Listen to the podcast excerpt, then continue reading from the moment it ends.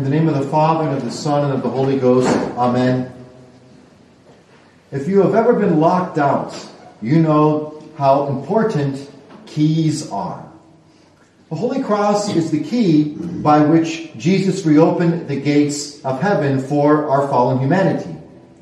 And as we offer this votive Mass in honor of the Most Holy Trinity, as is customary on Mondays when no particular saint's feast day celebrated in the Universal Church, today as we honor the Holy Trinity, Father, Son, and Holy Ghost, St. Francis de Sales can help us to appreciate the meaning and the spirituality of the sign of the cross. The sign of the cross is made with the right hand, because in scripture and tradition, the right hand is considered the more worthy of the two.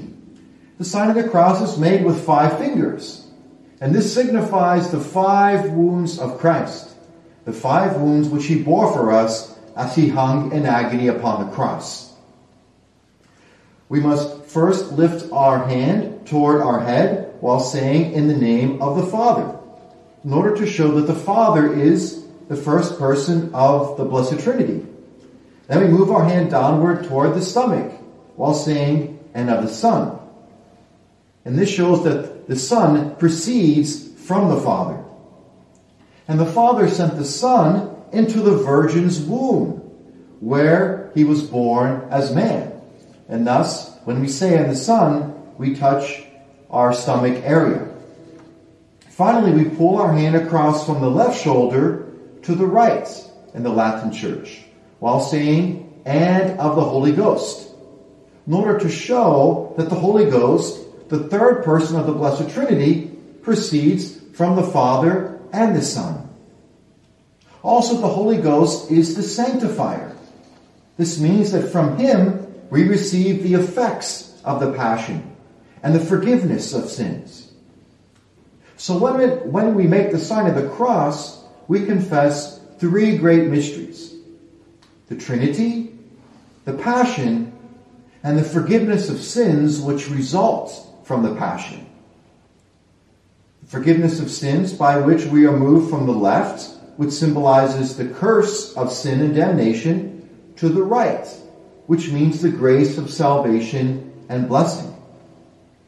So this is the explanation of the sign of the cross from St. Francis de Sales in his book on the Holy Cross, which I very much encourage you to read. He wrote it as a young priest as he was trying to convert people in the Chablais region from Calvinism back to Catholicism. So let us ask ourselves, dear friends, do we make the sign of the cross often? Do we make the sign of the cross with love? Or do we take it for granted? Is the way that we make the sign of the cross a good example for our children and young people? When we are out at a meal to eat, do we properly and respectfully make the sign of the cross before we eat? Or do we make some sort of a halfway sign of the cross in a sloppy way and our efforts to be done with it? Or when we eat with others, do we bother to make the sign of the cross at all? In times of temptation or before making a big decision, in times of trouble, do we prayerfully make the sign of the cross?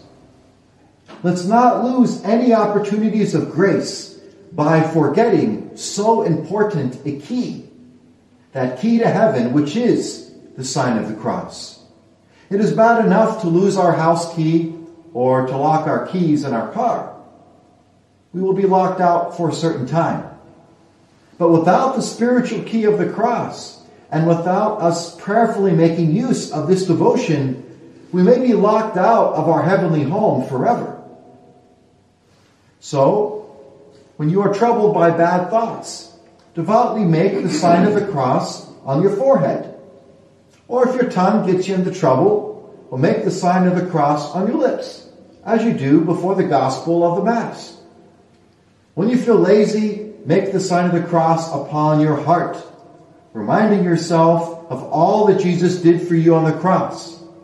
Through his cross, you have passed from the left side, which, which symbolizes the curse of damnation, to the right side, which symbolizes the salvation of grace and blessing. Jesus has already won the victory by his cross. The evil has already been defeated. And by the sign of the cross, his victory will one day become ours in heaven.